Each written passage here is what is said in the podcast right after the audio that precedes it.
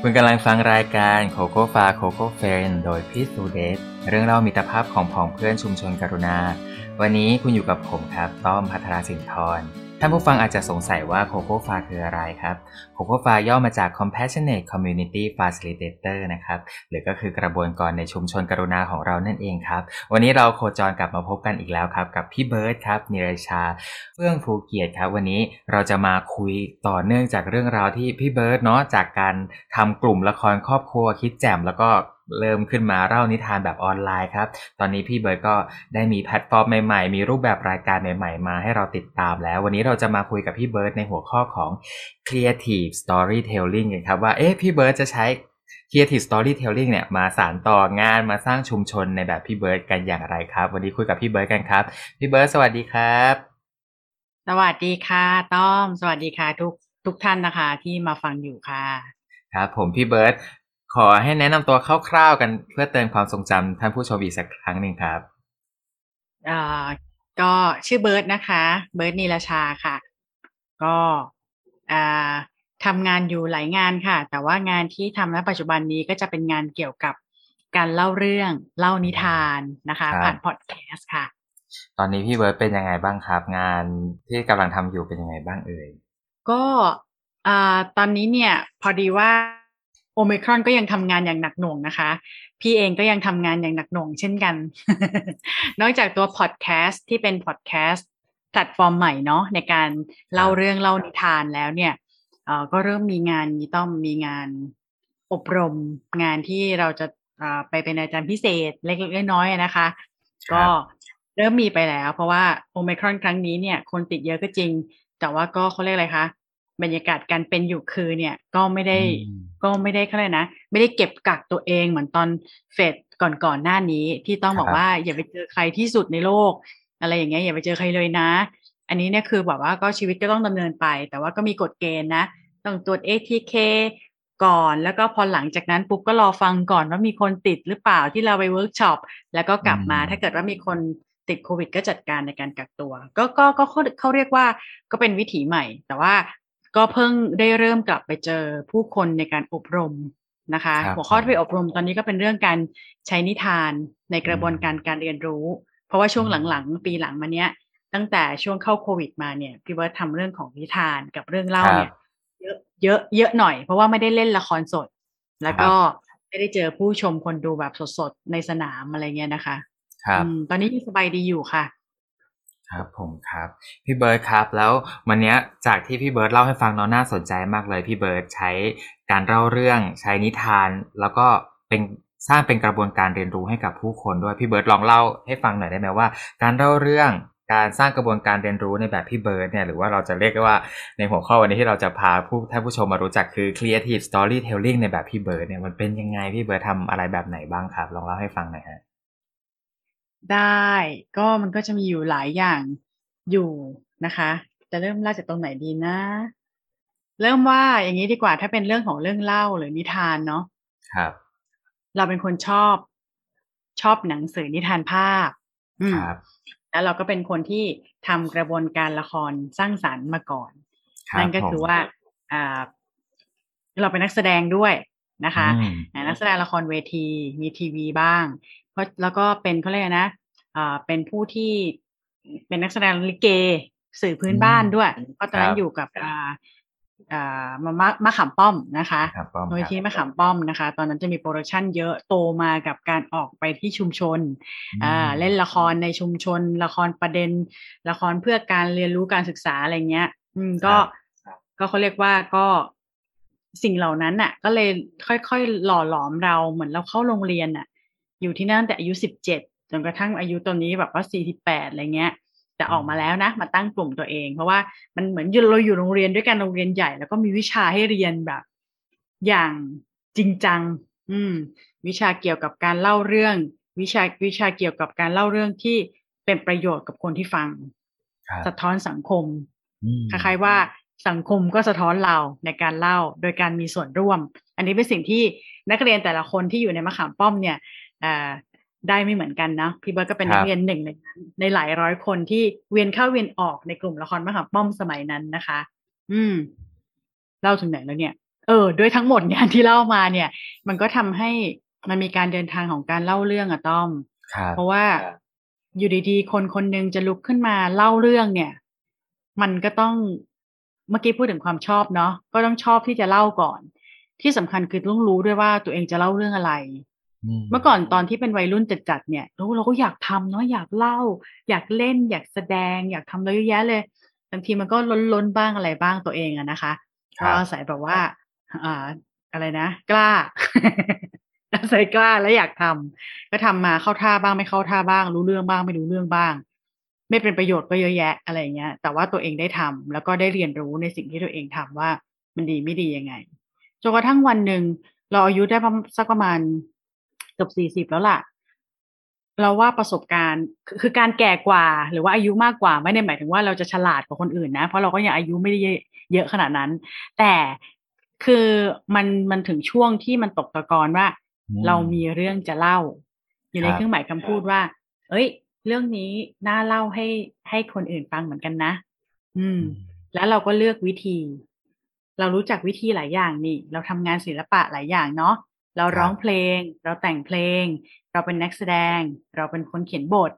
อ่าเราทำหลายอย่าง เราก็เอาเขาเรียกอะไรมา mix up กันครับพี่เป็นคนทำ prop ลิเกด้วยซ้ำมคือแบบว่าตัดม้าไม้อะไรพวกเนี้ยระบายสีเพ้นท์ป้ายอะไรเงี้ย คือคือทุกอย่างที่เราทำมานะคะ ก็เอามาดูซิว่าเราจะเลือกวิธีเล่าเรื่องนี้ยังไงนะเออครับถ้าโชคดีเรามีทีม เพราะว่ามีงบประมาณ เราก็จะบอกว่าชวนเพื่อนๆมา จะได้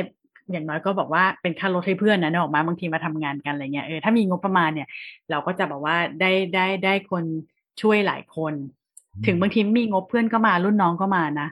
อยากช่วยอยากทำด้วยกันอะไรเงี้ยอืมครับก็ออกแบบดีไซน์ แล้วก็ทำงานเล่าเรื่อง แรกๆในการเล่าเรื่องของพี่เนี่ย ก็จะไม่ได้ใช้นิทานแต่ครับอย่างเดียว มันเป็นเรื่องที่เราเองได้ยินมาแต่งเรื่องนี้ขึ้นมา เพื่อจะเล่าเรื่องนี้เออแต่งอืมแต่งเพื่อเล่าเลยอ่าแล้วก็บอกว่าทำเป็นละครกึ่งละคร คือว่าอืมมีการซ้อมกัน อาจจะเป็นละครใช้คน ละครที่ใช้หุ่นนะแล้วก็มีดนตรีประกอบ อืม แล้วแต่เราก็คงเราไม่ได้บอกเขาเลยนะคะ เราไม่มีงบประมาณที่จะแบบว่าทำไฟหรือว่าอยู่ในโรงละครที่ เป็นโรงละครปิดอะไรเงี้ยนะไม่ใช่แบบก็เลยเรียกเรียกตัวเองว่าเป็นแบบว่าละครครึ่งหนึ่งอืม ก็คือครับมี element มีกลิ่นของละคร เพราะว่ามีการซ้อมมีการจัด blocking มีการใช้ timing จังหวะเวลา และที่สำคัญเรามีธีมเรื่องเราจะเล่าเรื่องอะไรอะไรเงี้ยนะคะ อืม แรก ๆ ก็เลยจะออกมาเป็นลักษณะของการเล่า เล่าแบบแบบกึ่งละครอย่างนั้น มีคนดูสดเป็นการแสดงสด และนี่คือเสน่คห์รับอืมค่ะเอ่อรู้สึกว่าจะเคยเล่าให้ต้อมฟังแล้วแหละว่า เวลาที่เราเจอกัน แล้วเราจะรู้สึกว่าเราได้เห็นกันอะแล้วเขาเรียกอะไรนะ มันเป็นกลิ่นด้วยอะไม่ใช่กลิ่นเหม็นครับเปรี้ยวไม่ใช่กลิ่นเหม็นอะไรกันนะไม่ใช่กลิ่นหอมมันด้วยคือนะบรรยากาศแต่ว่มันใช่ไหมอืมคือบรรยากาศสดอะซึ่งมันไม่เหมือนซูมแน่นอน มันไม่เหมือนการครับฟังแต่อย่างเดียวเพราะว่าบางคนมีเสน่ห์มากนะ หูน่าดูมาก แต่พูดจาแล้วไม่น่าฟังก็มีใช่ไหมหรือบางคนพูดจาดีมากเลยเจอตัวจริง แล้วก็อืม ไม่ค่อยมีเสน่ห์เท่าไหร่งั้นงั้นๆนะ สมมติสมมติครับสมมติ แต่พอพอมาเจอกันทั้งภาพและเสียงเนี่ยและความรู้สึกบรรยากาศตรงนั้นเนี่ย มันผสมกัน มันทำให้การแสดงมีชีวิต ครึ่งหนึ่งจากผู้สร้างผลงาน ครึ่งหนึ่งจากคนดูครับมันเป็นแบบว่าเกิดพลังงานเหมือนแบบว่าถ่ายเทกันเหมือนเลขแปดอะอืมเหมือน infinity อะนะถ่ายเทครับพลังงานกัน อันนี้คือคือแบบว่าความงามของการได้เจอตัวจริงกันอะไรเงี้ยนะคะครับครับเออ โอเค จากที่ฟังพี่เบิร์ดเมื่อกี้นะครับผมก็รู้สึกนะจับใจความจากพี่เบิร์ดมา ผมก็รู้สึกว่าจริง ๆ แล้วพี่เบิร์ดมีสารที่ละอยากจะสื่อสารออกไป อยากจะเล่า เราเลือกสารก่อนเนาะแล้วก็ในอีกทีหนึ่งเราก็เลือกวิธีที่จะสื่อสารออกไปพี่เบิร์ดเล่าว่าช่วงก่อนหน้านี้พี่เบิร์ดเออได้ได้สื่อสารในรูปแบบของการแสดงละครนะ มี production มีทีมงาน มีการจัดแสดงมีการวาง blocking ต่างๆ นานาแล้ว ข้อดีของเขาก็คือทุกคนนะได้ลิ้มรสบรรยากาศนั้นหมดเลยเนาะรูปรสกลิ่นเสียง ภายรอบบรรยากาศตรงนั้นได้รับ แล้วก็มีการสื่อสารกันระหว่างผู้ฟัง ระหว่างผู้ชมกับคนแสดงเนาะแล้วก็ได้กันได้เรียนรู้ซึ่งกันและกันอย่างที่พี่เบิร์ดเล่าเนาะแต่พอตอนนี้เราก็เจอสถานการณ์โควิดพี่เบิร์ดก็ขึ้นมาแบบออนไลน์มากขึ้น และสถาน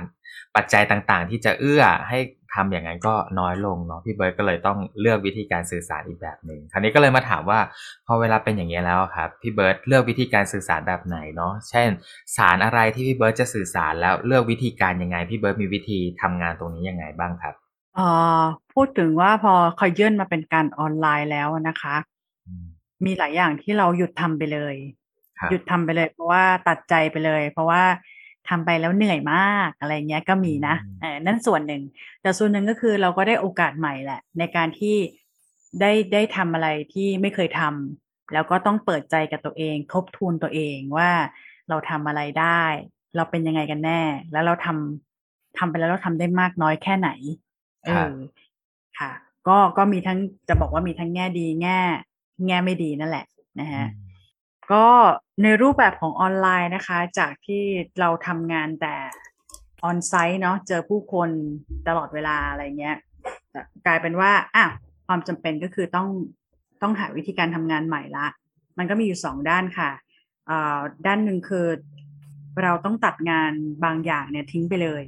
เลิกทำไปเลย หยุดทำไว้ก่อน ว่างั้นเถอะ แต่อีกส่วนหนึ่งก็คือว่ามีงานใหม่ ๆ เกิดขึ้นมาในแพลตฟอร์ม หรือว่าช่องทางใหม่ ๆ แล้วก็ได้เจอผู้คนในลักษณะใหม่ แล้วก็เป็นการทบทวนตัวเองไปด้วยว่าเราทำอะไรได้มากน้อยแค่ไหน และเราควรจะทำอะไรต่อไปอะไรเงี้ยนะคะอืมมันก็มี อย่างถ้าเป็นออนไลน์เนี่ย ในรายละเอียดก็คือว่า จากคนที่ไม่เป็นเรื่องเทคโนโลยีเลย หรือเป็นแบบงูปลาปลามาก ๆ เนี่ย เราก็ยังคงงูปลาปลาอยู่นะ แต่ครับว่าเราก็พยายามหาช่องทางค่ะ หาช่องทาง เช่นว่าเราเคยเปิดช่อง YouTube เอาไว้เนาะแล้วก็เอ่อเปิดเอาไว้ลักษณะว่าไม่ได้ตั้งใจจะเป็นแบบยูทูบเบอร์มืออาชีพนะ อืม เพราะว่าเราดูคอนเทนต์ละ เราเข้าไปในโลกของ YouTube เนี่ย เราเห็นคอนเทนต์ละคอนเทนต์ออนไลน์ต่างๆ นานาที่แบบว่าโอ้โหกระแสแรงๆ แล้วก็คนที่เขาทำออกมาเนี่ย โอ้ เราทำไม่ได้หรอกนะบางอันเนี่ยอืมครับแต่ว่าเราก็เป็นอย่างเราเนี่ยแหละ เราก็ทำลักษณะว่าเราเชื่อแบบไหนเราทำแบบนั้นแล้วกันเนาะอะไรอย่างเงี้ยค่ะ เราก็เปิดช่องเอาไว้แล้วเราก็ได้ทำแล้วก็พอดีว่า อืม ชุมชนกรุณาเองเนี่ย ก็ผลักดันด้วยแหละ ให้โอกาส ให้โอกาส เอ่อถ้าสมมุติว่าออกออกสนามไม่ได้แล้ว พี่เบิร์ตมีเบิร์ตมีอะไรจะจะปรับจะปรับทำได้ไหมอะไรอย่างเงี้ย อืม เราก็แบบว่ากล้าหาญอะงั้นทำหนังเลยทำแอนิเมชันเลยอืมมีทีมงานอยู่ เรามีทีมมือมือหุ่น มือทำหุ่นแบบระดับสุดยอด มีคนแต่งเพลงที่แบบแล้วก็แต่งเพลงเขียนเพลงเอง ระดับสุดยอด เออ ครับ แล้วก็แต่งเรื่องราว แต่ว่าเรื่องราวเนี่ย ปกติแล้วเนี่ย พี่เบิร์ตจะทำงานเกี่ยวกับเรื่องของการอยู่ด้วยนะไม่ทำงานเรื่องการตายอย่างเดียว ก็คือ แบบว่าทำงานเรื่องเกี่ยวกับประเด็นการอยู่อะอยู่ดีอะอยู่ยังไงให้มันมีประสิทธิภาพในการเกิดมาว่างั้นอะหลาย ๆ อย่างครับอะนะคคะรับมีสติด้วยทั้งบอกว่าอยู่ยังไงให้ให้เขาเลยกนะ ให้อยู่รอดปลอดภัยอืมให้ดำรงทั้งชีชีวิวิตตอยู่ได้ต่อไปได้นะเอออะไรอย่างนั้นน่ะครับเออเพราะฉะนั้นเนี่ยตัวประเด็นเนี่ยจะไม่ได้พุ่งไปที่ความตาย แต่ว่าพอดีว่างบประมาณเนี่ย กับความต้องการของชุมชนกรุณาเนี่ย ก็คืออยากให้พูดเรื่องความตายด้วยอืม ซึ่งเราเองก็สนใจมากๆอยู่แล้ว เพราะว่าการพบเจอกันระหว่างเรากับชุมชนกรุณาเนี่ย ก็คือว่าเราทำเรื่องความตายความเศร้าครับว่ามันจำเป็นอืมเราเล่าเรื่องนี้ผ่านนิทาน ผ่านเรื่องเล่าผ่านละคร อืม แล้วชุมชนกรุณาก็มาเจอเข้าเราก็เลยแบบว่าชอบเรื่องเดียวกันนะเพราะฉะนั้นเนี่ย พอมาทำแอนิเมชันเรื่องเรื่องหนึ่งเนี่ยก็เป็นเรื่องเกี่ยวกับความตายของมดตัวหนึ่งอ่าเรื่องนี้ปรากฏว่าได้รับการตอบรับที่ดีมากๆ จากมือใหม่ จากมือใหม่ออนไลน์อย่างพวกเรา มือใหม่ออนไลน์ในที่นี้ไม่ได้หมายความว่า เราเราเริ่มต้นหนึ่งนะ เราไม่ได้นับหนึ่งใหม่ แต่ว่าครับเราอะใช้มืออาชีพทั้งด้านดนตรี ทั้งการเล่า ทั้งการทำหุ่นเนี่ยมาทำงาน แต่เราครับปรับแพลตฟอร์มจากการแสดงสด มาเป็นการแสดงแบบต้องถ่ายทำแล้วก็มีการตัดต่อเป็น production stop motion อืมครับ ตอนนี้นะปัจจุบันต้อมคนเข้ามาดูวันเนี้ยเกินความคาดหมายนะคะ คือแปดแปดพันห้าร้อยคนละวิว8,500วิวใน YouTube ซึ่งครับสำหรับแบบว่า YouTube ไม่ใช่ยูทูบเบอร์อย่างเราอะ การมีคนเข้ามาดูเป็นแบบแปดพันเก้าพันเนี่ย เฮ้ย มันก็แบบว่าน่าสนใจนะ ในเวลาอืมปีหนึ่งมีคนเข้ามาดู เยอะครับแล้วแล้วไม่ต้อง PR แล้ว คนก็ดูเรื่อยๆนะคะ อันนั้นเป็นแบบว่าช่องทางที่ช่องทางแรกเลยที่เข้ามา ทำงานออนไลน์กัน ทีนี้พอหลังจากนั้นปุ๊บเนี่ย ก็มีการเล่านิทาน เริ่มบอกว่ามันเล่นเล่นละครไม่ได้ใช่ไหมเราก็เอาแบบว่าที่มันง่ายหน่อยก็คือการเล่าเรื่องเล่านิทาน เล่านิทานเลยเราก็บอกว่าเอ่อทำยี่สิบสองรอบเลยตอนนั้นยี่สิบสองรอบนี่คือเล่าสดนะ ทุกวันอังคารกับพฤหัสอะไรเงี้ยก็กำหนด แล้วก็คิดถึงคิดถึงรูปแบบรายการเด็กสมัยก่อนที่เราเคยดูตอนเด็กๆอะนะเราก็เออเอาเฮ้ยลองดู แต่ว่าเรื่องราวจะเล่าเอามาจากไหนล่ะ เราก็ต้องคัดสรรต้องเลือกเรื่อง แล้วอยู่ดีๆเราจะไปเอาเรื่องของคนนู้นคนนี้มาเล่าออกอากาศเนี่ยก็ไม่ได้นะ จริงๆแล้วมันก็ไม่ถูกลิขสิทธิ์นักอะไรเงี้ยนะคะครับแต่พอดีว่าครับเป็นห้องซูมเราก็เลยแบบเป็นกลุ่มเฉพาะไงไม่เกินสามสิบคน เล่าไปยี่สิบสองเรื่อง มีแขกรับเชิญเข้ามา มีเด็กๆ และผู้ใหญ่เข้ามาอย่างละครึ่งทุก ๆ ครั้ง ซึ่งเป็นบรรยากาศที่ดีมาก ตอนนั้นคนยังไม่ค่อยซูมเท่าไหร่ โรงเรียนยังไม่บังคับให้เด็กๆซูม เราเลยดูครับทันสมัยมากอืมแต่ว่าก็นั่นแหละค่ะ เหตุที่ไม่ได้ทำซูมต่อเนื่อง เพราะว่าพี่เบิร์ตเองรู้สึกว่าตอนเนี้ยอะไรอะไรเราก็ซูม เรายังต้องใช้ซูมเยอะครับซูมจนเหนื่อยอะเหนื่อยล่าสุดคือทำเวิร์กช็อปไม่ใช่ให้ทางชุมชนกรุณานะทำให้ที่หนึ่งทำเวิร์กช็อปเป็นตัวตัดสินใจของพี่เลยว่าซูมต้องหยุดก่อนสำหรับพี่ในการเวิร์กช็อปอะไรเงี้ย เนื่องจากว่า เด็กๆเนี่ยเรียนหนังสือผ่านซูมแล้วก็มาเข้ากิจกรรมพิเศษก็ผ่านซูมครับมาวาดเล่นมามาเล่นเนี่ยกับเราก็ผ่านซูม พ่อแม่แทนที่จะได้พักสักหน่อยจากคอมพิวเตอร์จากจอเนาะก็ต้องมานั่งดูนั่งอืมนั่งโอเปเรตให้ลูกนั่งช่วยครับเรารู้สึกถึงแรงเหนื่อยล้าของพ่อแม่ด้วยกับเด็ก ๆ เด็ก ๆ ก็ก็อืมก็กิจกรรมก็สนุกแหละ แต่ว่าเด็ก ๆ มาเจอกันนะ แล้วมีกิจกรรมทำกันก็สนุกอะแต่ว่าเราเรารู้สึกเออ เราเห็นภาพนั้นแล้ว พ่อแม่เหนื่อย เราเองก็รู้สึกว่าแหมในจอนี้ไม่ไหวละต้องพักละ อืม เราก็เลยเอ๊ะแล้วทำอะไรต่อล่ะคราวนี้หมายถึงว่า เราก็ต้องหนึ่งตัวเราเองก็ต้อง save ตัวเองด้วยครับ energy เราแบบว่า เราไม่สามารถนั่งปั้นหน้าที่ซูมได้ละไม่เจอตัวจริงไงครับ เออ ไม่ได้ละ แล้วก็เด็กๆก็ดูแล้วจะเหนื่อย ก็เลย อะ ลองดู ให้มันห่างไปอีกสิลองกัน เรื่องเรื่องราวเกี่ยวกับเรื่องเล่ายังคงทำงานอยู่ครับแต่จะทำมันยังไง ก็เลยเลือกแพลตฟอร์มล่าสุดก็คือ ลองมาทำพอดแคสต์อืมพอดแคสต์แล้วครับพอดแคสต์แล้วซึ่งต้อมขาเอ่อถ้าพูดถึงพอดแคสต์นะถ้าพูดถึงในวัยประมาณแบบวัยคนทำงานอย่างต้อมอย่างไรเงี้ย มันมันฟังดูใกล้ตัวไหมต้อมฟังพอดแคสต์อยู่ป่ะปกติ ฟังพอดแคสต์อยู่ครับ ฟังราะว่าได้เราทำพอดแคสต์ด้วยแล้วก็ฟังพอดแคสต์ด้วยเนาะใช่ปกติก็จะฟังแบบเรื่องที่เราสนใจเนี่ยเนาะรู้สึกว่าเป็นตลาดแห่งความเป็นพื้นที่แห่งความรู้มากมายจริงๆพอดแคสต์นะครับพี่เบิร์ดอะเอาอีกแล้ว ไม่เคยฟังพอดแคสต์มาก่อน รู้แต่ว่ามันเป็นเหมือนวิทยุอะครับ ก็แล้วนี่จะทำซึ่งก็นั่งนึกอะค่ะบอกว่าเอ๊ะจะทำยังไงล่ะ แต่มันเหมือนน่าจะเหมือนวิทยุไหมอะไรอย่างเงี้ย ก็พยายามถามคนนู้นคนนี้นะเขาทำยังไงเขาก็เล่าให้ฟังนะ ก็ยังนึกไม่ออกอยู่ดี ก็เลยก็อะต้องลงมือทำแล้วล่ะ ครับ ก็เลยสุดท้ายก็คือว่าทำโครงการเนี่ยค่ะอ่าห้องนิทานคิดแจ่มอืมเลือกเลือกเลือกที่จะเล่าเรื่อง มันไม่ใช่นิทานแต่อย่างเดียวนะ จริงๆแล้วครับแต่ว่าเลือกเรียกเป็นห้องนิทานก็จะได้ติดติดติดปากจำง่ายอะไรเงี้ยนะคะ ห้องนิทานคิดแจ่มพอดแคสต์ในการเล่าเรื่อง อืม ก็เหมือนเป็นทำคล้าย ๆ แบบ บางโปรดักชันอะ พี่ไม่ยอมเล่าเฉยๆนะ พี่ทำเหมือนคล้ายๆเหมือนแบบกึ่งแบบละครวิทยุไกลๆเลยอะครับก็คือแบบด้วยด้วยความนิสัยเดิมอะนะคะเออแบบเอ้ยเดี๋ยวมันจะแห้งไปหรือเปล่านะ ถ้าเล่าอย่างเดียวอะไรอย่างเงี้ย อืมครับเออก็ค่อยๆเรียนรู้ค่ะ เพราะว่าก็จัดมาเต็มเลย production เอาเพลงเพลิงใส่เต็มเลยใช่งบใช่ที่ต้องแบบว่า งบประมาณก็ไม่พอไง เพราะว่าต้องแบบว่าไปคือคือให้น้องทีมงานต้องมีนักดนตรีว่างั้นเถอะครับ ทีมงานต้องมีคนตัดต่อเรื่องของเพลงเรื่องของอะไร ซึ่งมันก็เกินเลยพอดแคสต์จริง ๆ แล้วอะเล่าเฉยๆก็ได้ไหมอะไรอย่างเงี้ย เบิร์ดจ๋าอะไรอย่างเงี้ยค่ะ อืม แต่ก็ค่อยๆปรับนะคะ ในบางตอนก็เลยกลายเป็นการเล่าแบบเล่าเล่าเล่าเหมือนพูดคุยมากขึ้น ไม่ได้ไม่ไม่ได้เล่าห่างไกลทำเป็น production อะไรขึ้นมา แต่ว่ามันก็มีสีสันแหละ มันก็มีสีสัน production ก็พอมันมีแบบเสียงเพลงอะไรเข้ามามีการตัดต่อเพลงมีการทำบท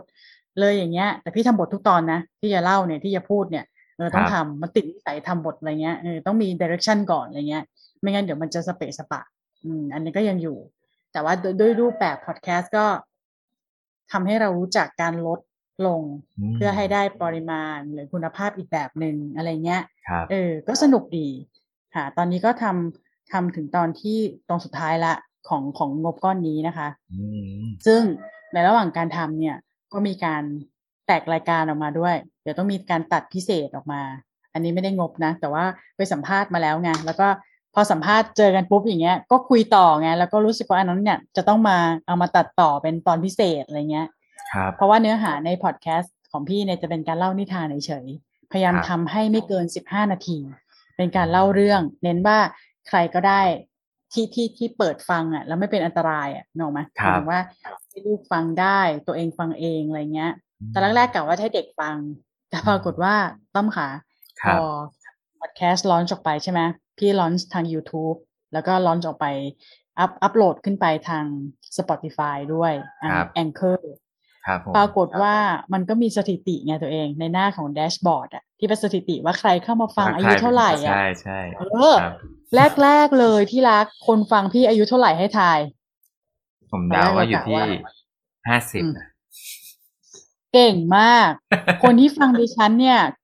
แปดสิบเปอร์เซ็นในช่วงต้นในเดือนแรกที่ทำคืออายุสี่ห้าถึงห้าสิบเก้าครับ อายุอื่นไม่มีเลย แล้วก็ชัดเจนมาก พอพอดีว่าให้ให้ให้แต่ละท่านเนี่ยได้ลองอ ทำแบบสอบถาม ซึ่งก็ไม่ใช่ทำทุกคนนะนะคนคนที่แบบว่ามีเวลาจริงหรือใจดีหรือว่าสังเกตเห็นลิงก์อะก็จะตอบคำถามเพื่อสื่อสารกับเรามาเขาก็บอกเขาฟังคนเดียวเพื่อความเพลิดเพลิน ไม่ได้เปิดให้ลูกหลานอะไรฟังด้วยนะตอนแรกอะค่ะ เราก็ดีใจมาก เพราะว่าจริงแล้วเนี่ยที่แจ่มไม่ใช่กลุ่มละครสำหรับเด็กอะเราเราไม่ไม่เคยบอกอย่างนั้น แต่ว่ามีคนเข้าใจไปเอง ซึ่งซึ่งซึ่งก็ไม่เป็นไร เออเราไม่ได้เก่งกาจมาก คนเก่งกาจเรื่องของแบบว่าฟังก์ชันการดูแลเด็กอะไรเงี้ยเยอะแยะมากในประเทศนี้นะคะ โดยเฉพาะโรงเรียนอนุบาลหรือว่าคุณพ่อคุณแม่ที่เลี้ยงลูกเองนึกออกไหมคุณครูที่เจอเด็กทุกวันเนี่ยจะเก่งกว่าเรามาก แต่เราเนี่ยจะมีเครื่องมือคือเรื่องเล่า เออเท่านั้นแหละที่ที่ที่เรารู้สึก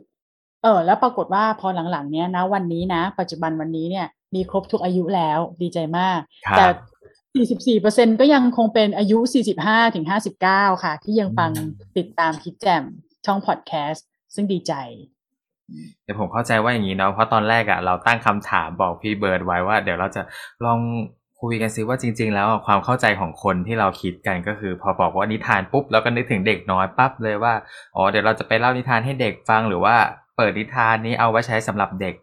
แต่ความเป็นจริงแล้วว่านิทานมันปลอบประโลมคนทุกคนเนาะแล้วก็ สร้างการเรียนรู้ให้เกิดขึ้น ในคนคนนั้นด้วย ผมเชื่อว่า หลายคนที่ฟังเนาะเพราะว่าทุกคนมีความเป็นเด็กในตัวเองอะ่ะ แล้วอาจจะต้องการช่วงเวลาในการผ่อนคลายอย่างที่พี่เบิร์ดบอกแล้วเขาตอบแบบสอบถามว่า เออ อยากฟังเพื่อผ่อนคลายตัวเอง อยากฟังเพื่อเป็นช่วงเวลาพักของเราเองก็ได้อย่างเงี้ยนะครับค่ะแล้วที่สำคัญก็คือว่าจริงๆแล้วเนี่ย อันนั้นเป็นแบบเป็นภาพรวมของคำว่านิทานครับ เนี่ยเพิ่งไปทำกิจกรรมมาในทุกที่พี่ก็จะถามถ้าพี่มีโอกาสเนี่ยไปทำกิจกรรมเกี่ยวกับเรื่องนิทานนะคะก็จะถามนั่นแหละว่าพูดถึงนิทานแล้วคิดถึงอะไรอะไรเงี้ยก็จะมีแบบว่าคำตอบส่วนใหญ่ก็จะเป็นเด็กความสดใส การความอบอุ้ม การอะไรนะ เลี้ยงดูปูเสืออะไรเงี้ย ซึ่งซึ่งไม่ผิดเลย แต่คำตอบอีกส่วนหนึ่งก็คือว่าก็เป็นส่วนอื่น ๆของชีวิต เออเป็นแบบว่า เป็นเรื่องอื่นๆสำหรับคนวัยอื่นด้วย เป็นของคนทุกคนในโลก ซึ่งพอถามไปอีกนิดนึง ถามเรื่องว่านิทานเนี่ยคุณผู้ฟังลองฟังแล้วนึกตามไปก็ได้นะพูดถึงคำว่านิทาน เนี่ยเรานึกถึงใครไปอีกเออ แล้วทำไมเราถึงใช้นิทานกัน คุยกันไปคุยกันมาเนี่ยในเวิร์กช็อปหรือว่าในการพูดคุยเนี่ย มันก็จะเลยไปถึงว่านิทาน เรื่องเล่า ถ้าเป็นของไทยเนี่ย เรื่องนิทานไทยเนื้อซึ่งส่วนใหญ่นิทานไทยก็จะเป็นเรื่องเล่าเป็นมุขปาฐะเนาะสืบต่อกันมาเนาะนิทานคิดถึงใครอ๋อบางคนก็นึกถึงอีศบนิทานกริม เออ อีศบเนี่ยเขาเป็นเขาเขาต้องทำนิทานสร้างนิทานมาเพื่อสอนเจ้าหญิงเจ้าชาย อันนี้เรื่องจริงเขาเองก็จะต้องแต่งเรื่องที่สั่งสอน คือเรื่องของอีสปก็เลยเป็นเรื่องที่สอน แล้วก็ใช้ตัวสัตว์เนี่ยเป็นตัว character เพราะไม่งั้นเดี๋ยวเจ้าหญิงเจ้าชายรู้ทัน ว่าสอนสั่งอยู่ อะไรอย่างนั้นน่ะอืมก็เออ แล้วก็มีนิทานของกริมเนี่ย ซึ่งจริงๆแล้วพออ่านต้นฉบับที่เขาแปลมาจากสำนวนของกริม Fairy Tales เนี่ยครับต้อมโหดมาก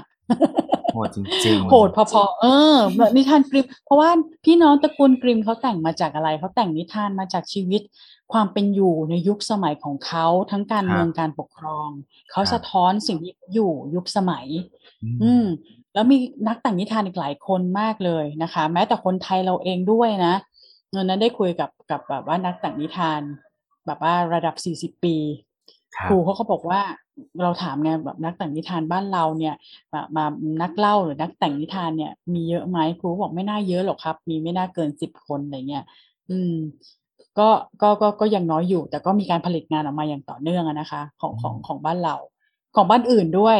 เออของญี่ปุ่นเกาหลีอะไรเงี้ย ที่แบบว่าเราเราไปเรียนรู้เห็นเขา เพราะว่ามีคนหลายคนมาก TK Park เองใครเองก็จัดกิจกรรมครับเชิญนักแต่งนิทานระดับโลกมา แบบว่าออนไลน์ live stream ให้พวกเราได้เข้าไปดู เข้าไปฟังวิธีการทำงานอะไรอย่างเงี้ย อืม เราจึงเห็นว่านิทานเนี่ยเป็นเรื่องของวัฒนธรรมอืมซึ่งมันแปลว่าความเปลี่ยนแปลงของเหล่าผู้คน ความเป็นอยู่ของผู้คน นิทานมันอยู่ในเนื้อนั้น นิทานเรื่องเล่า นิทานภาพ หรือพูดคำใหญ่ขึ้นก็คือเป็นวรรณกรรมของของโลกอะจริง ๆ แล้วอะอืครับม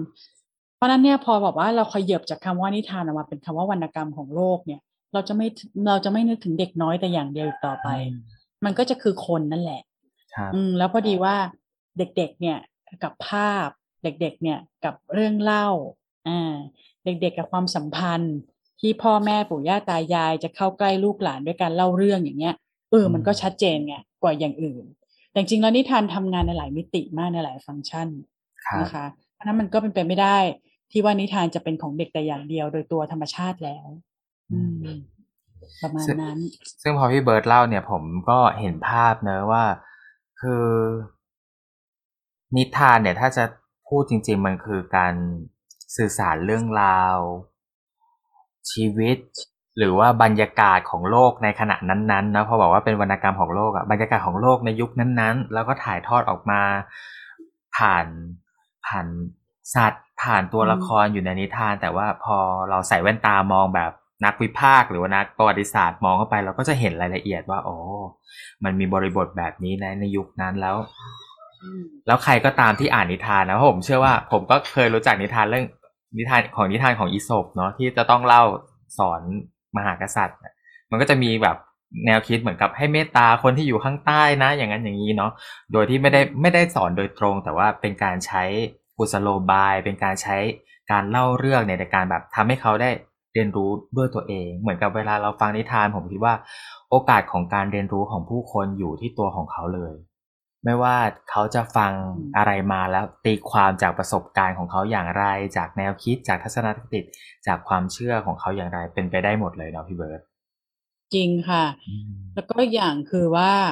วัฒนธรรมของนิทานภาพเนี่ยก็เข้ามาในประเทศเราเนี่ยได้ได้ได้พอสมควรแล้วก็นานแล้ว เพราะฉะนั้นเนี่ยไอ้บรรยากาศของผ้าห่มอุ่นๆ แล้วก็อะไรนะ เปิดแสงไฟนั่งนอนเล่านิทานกันอะไรอย่างเงี้ยมันก็เกิดขึ้น แต่นั้นก็เป็นแค่หนึ่งบรรยากาศนะ ก็มองเรื่องเล่าหรือมองนิทานให้กว้างกว่าการอยู่เป็น bedtime story ก็ได้นะคะแต่ว่าแบบว่าทำกับข้าวกันกับแม่อะไรเงี้ย บางทีก็เล่าเรื่องกันอะไรกันอย่างเงี้ย ก็เป็นการสื่อสารกัน อืม เพราะฉะนั้นเนี่ยเอ่อเรื่องเล่าเนี่ยมันอยู่ในชีวิตประจำวันอยู่แล้ว หรือว่าครับตัวนิทานเองมันอยู่ในชีวิตประจำวันของครอบครัวของผู้คนอยู่แล้ว บางทีครับเราใช้เวลาร่วมกันโดยไม่ได้ใช้ทีวี ไม่ได้ใช้สื่ออื่นอย่างเงี้ย เราคุยกันเล่าเรื่องสู่กันฟังเนี้ย มันก็เป็นการสื่อสารครับ นิทานมันก็คล้าย ๆ อย่างนั้นนะฟังก์ชันของมันนะฮะอืมคราวนี้กลับมาสู่การทำงานของพี่เบิร์ดก่อนกลับมาสู่พอดแคสต์ก่อนที่จะเราจะถึงตอนสุดท้ายได้อีกไม่กี่วันที่จะได้ launch ออกไปแล้วเนี่ยครับพี่เบิร์ดลองรีวิวให้ฟังหน่อยไหมว่าพี่เบิร์ดทำงานกับพอดแคสต์นี้อย่างไรที่พี่เบิร์ดเดินทางมาเห็นว่ามีแขกรับเชิญนะ มี production ที่โอ้ยิ่งใหญ่นะ ถูกปรับถูกอะไรมาเออพี่เบิร์ดเริ่มต้นหรือคิด คิดแล้วตกผลึกเรื่องราวเหล่านี้ยังไงถึงออกมาเป็นนิทานแต่ละเรื่องครับตามใจคำว่ายิ่งใหญ่พี่เบิร์ดแบบว่านึกถึงตัวเองเลยพี่เบิร์ดยิ่งใหญ่หรือมันเยอะแยะเกินไปไม่รู้พี่เบิร์ดใส่เถอะที่ผมเห็นนะ เห็นความใส่ใจและความสนุกสนาน อย่างไรขีดจำกัดที่พี่เบิร์ดใส่ลงไปในนิทานคือโจทย์ของมันเนี่ยค่ะ ขอบคุณค่ะต้อม ก็คือโจทย์ของมันมันอยู่ที่ว่า พี่ก็ยังคงคงต้องทำงานเกี่ยวกับเรื่องราวของนิทานกับ กับความสูญเสีย แล้วแต่เป็นคำแต่คำที่ใหญ่กว่านั้นก็คือว่านิทานกับชีวิต แล้วที่สำคัญก็คือว่าการเลือกเรื่องที่จะเอามาเล่าเนี่ย เราไม่สามารถไปหยิบนิทานเล่มหนึ่งที่เขาพิมพ์ขายในท้องตลาด แล้วเรื่องนี้เราชอบมาก เอามาเล่าเลย อันเนี้ยไม่ถูกลิขสิทธิ์นะคะทำไม่ได้ต้องโดนต้องโดนฟ้องแน่นอนอ่าเขาอาจจะไม่ได้ฟ้องวันนี้แต่ว่าเดี๋ยวงานเราถ้าถ้าถูกเจอก็ต้องถูกลิปอะคล้ายๆว่า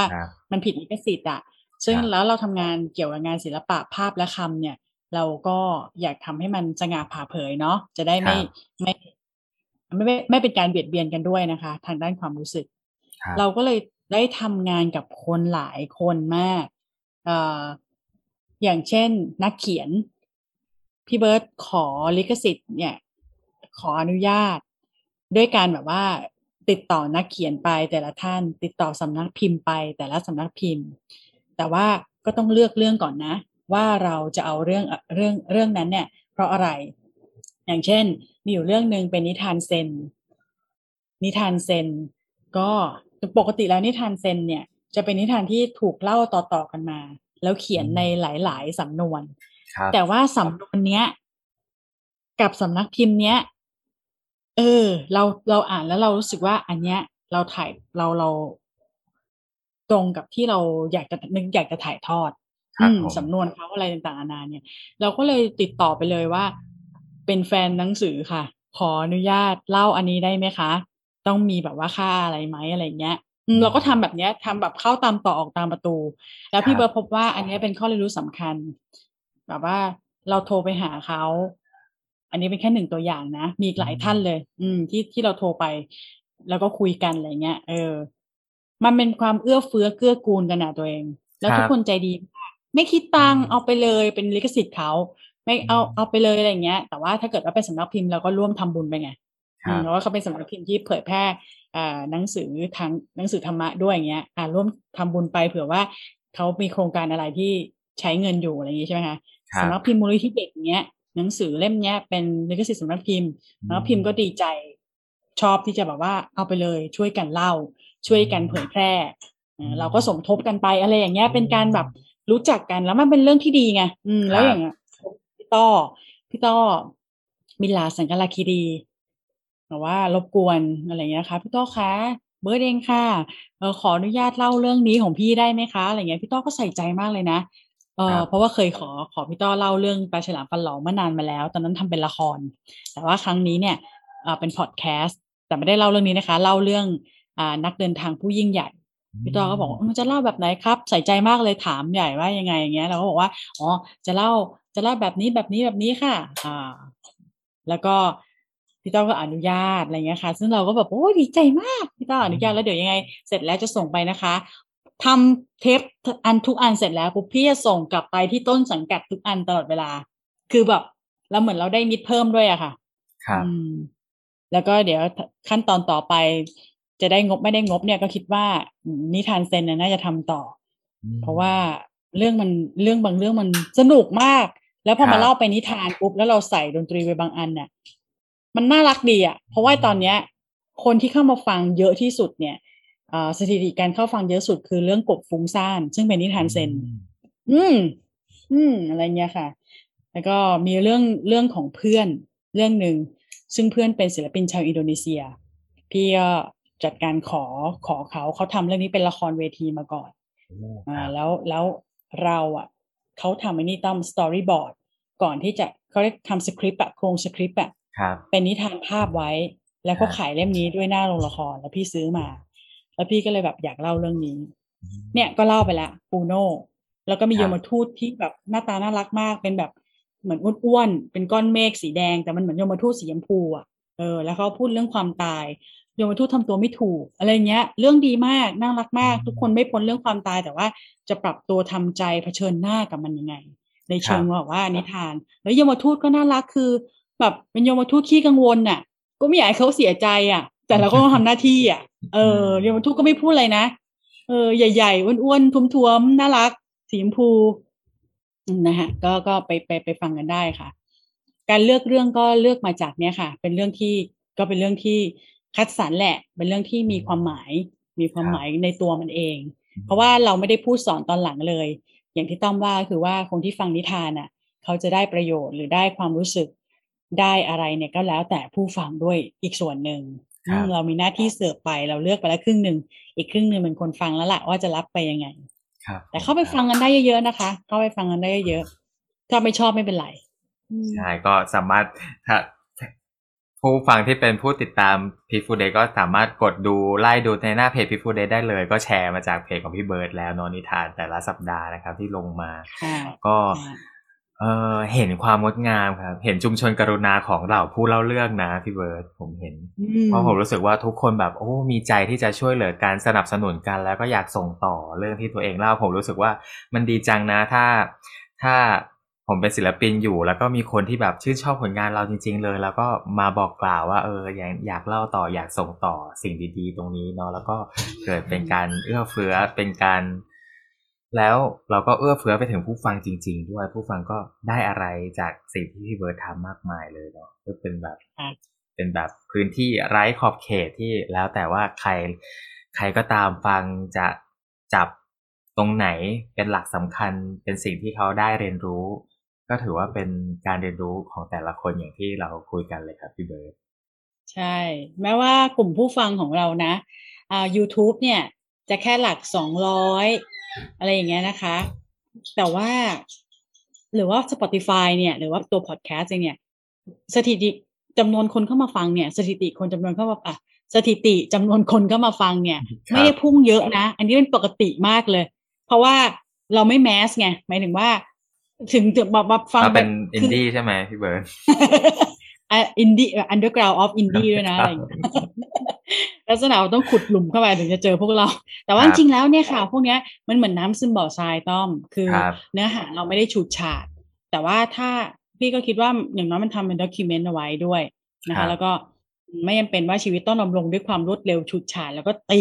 ก็ไปให้แรงๆให้แบบว่ามันแตกฟูขึ้นมา แล้วอะไรเกิดเร็วมันก็ดับเร็วอะไรอย่างเงี้ยเออทุกอย่างมันก็เกิดดับทั้งหมดแหละ แต่หมายถึงว่าการทำแบบนี้มันก็ดีไง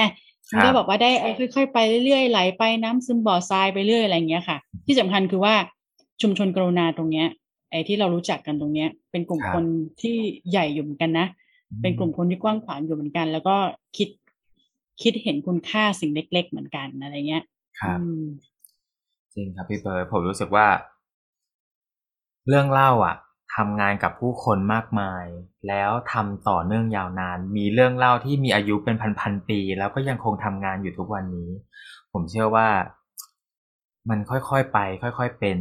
เราฟังตอนเราเด็กกับเรามาฟังอีกทีตอนโตนี่ทางกลิมนี่มองต่างกันเลยนะพี่เบิร์ตเนาะมันมองคนละมิติสวมแว่นตาคนละอายุเข้าไปศึกษาเรื่องนั้นใหม่ มันก็เห็นอีกภาพหนึ่งเห็นอีกภาพใหม่ ผมก็เลยเชื่อว่านิทานหรือว่าเรื่องเล่าเป็นสิ่งที่ไม่ตาย เป็นสิ่งที่ ส่งต่อแล้วเรียนรู้ต่อได้เรื่อยๆครับ แล้วก็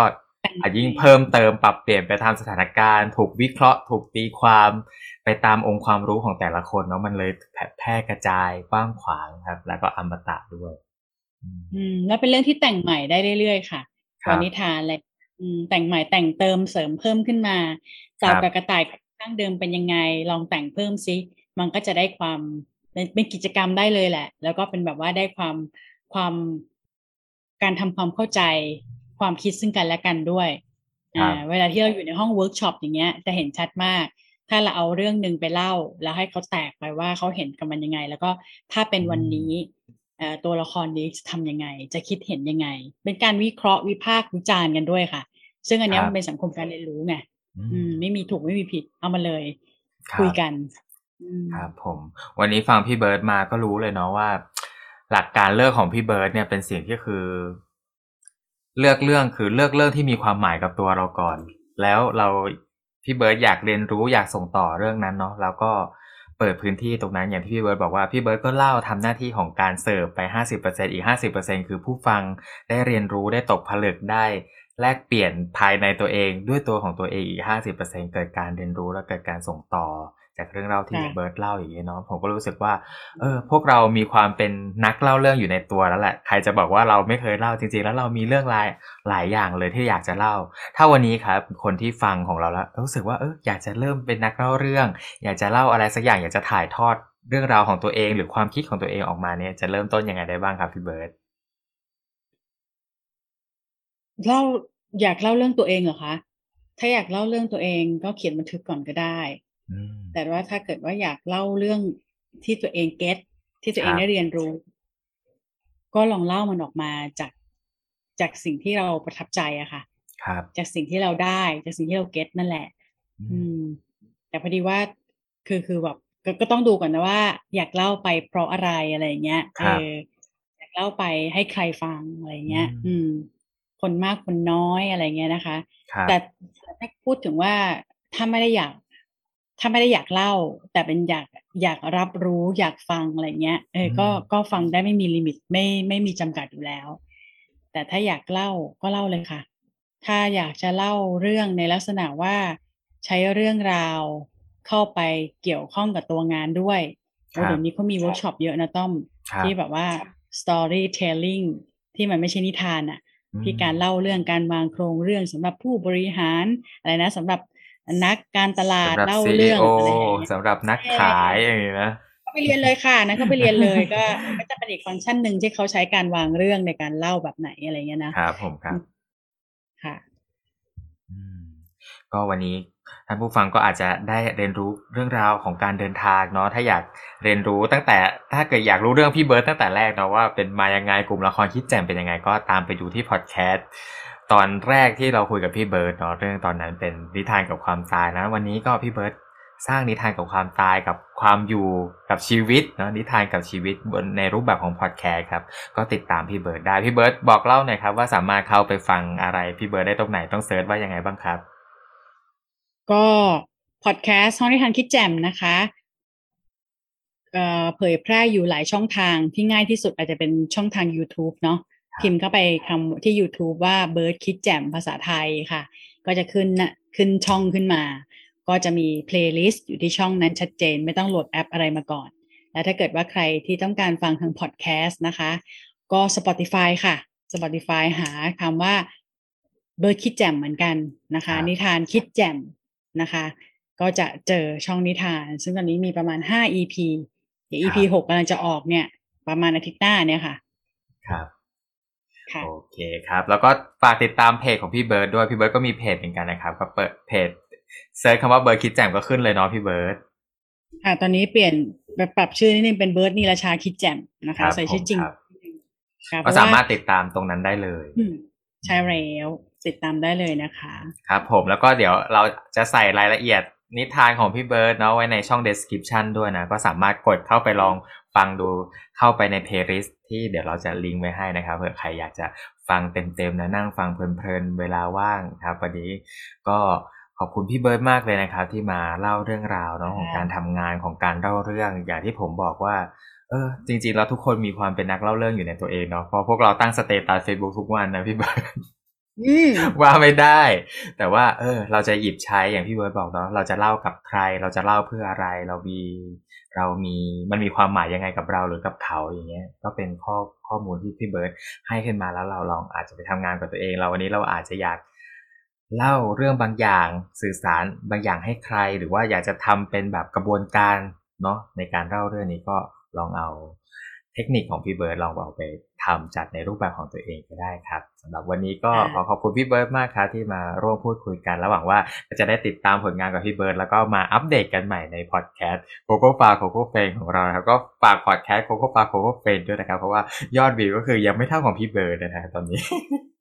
จริงเหรอเฮ้ยจังหวะต้องแบบได้นะกระพือหน่อยกระพือหน่อยแล้วเนี่ยครับพี่เบิร์ดต้องช่วยโปรโมทนะครับผมค่ะ ขอบคุณโอเคต้อมมากเลยนะคะ ที่ชวนมาคุยกัน ก็จะคุยทีไรถึงงานที่ตัวเองทำก็ได้ทบทวนตัวเองนะคะ ขอบคุณมากๆเลย ขอบคุณคุณผู้ฟังด้วยที่ฟังด้วยกัน ถ้ามีอะไรระคายหูก็วางไว้ตรงนี้นะคะ แล้วก็ไปฟังรายการอื่นต่อ แต่ก็ฝากรายการเราด้วยนะโคโค่ฟาครับโคโค่ผมเฟรนครับครับผมก็ ฝากรายการโคโค่ฟาโคแฟนแล้วก็ห้องนิทานคิดแจมของพี่เบิร์ดด้วยครับ ก็ไปติดตามในช่องพอดแคสต์ได้ทุกช่องทางเนาะใครมี Spotify ก็ Spotify ใครมี Apple Music ก็ Apple Music จุ๊บหรือว่า YouTube ก็สามารถเข้าไปติดตามทั้งพี่เบิร์ดใช่แล้วก็ Peaceful Death ได้เช่นกันครับ Peaceful Death มีทางจุกทางอะไรด้วยเหรอ เปรี้ยวมากเลยอะ จริงๆใน Anchor ก็คือ ฟังได้ทุกช่องทางครับพี่เบิร์ดอ๋อใช่พี่เบิร์ดใช้ Anchor เหมือนกัน ใช่ครับ Anchor จะติดต่อได้ทุกช่องทางครับอ๋อ เก่งเนาะ Anchor ครับผมนี่เพื่อนผู้ฟังจะได้รู้ไว้ด้วยครับ เออดีค่ะ ครับโอเคผมครับสำหรับวันนี้ก็สวัสดีครับ ค่ะ สวัสดีค่ะ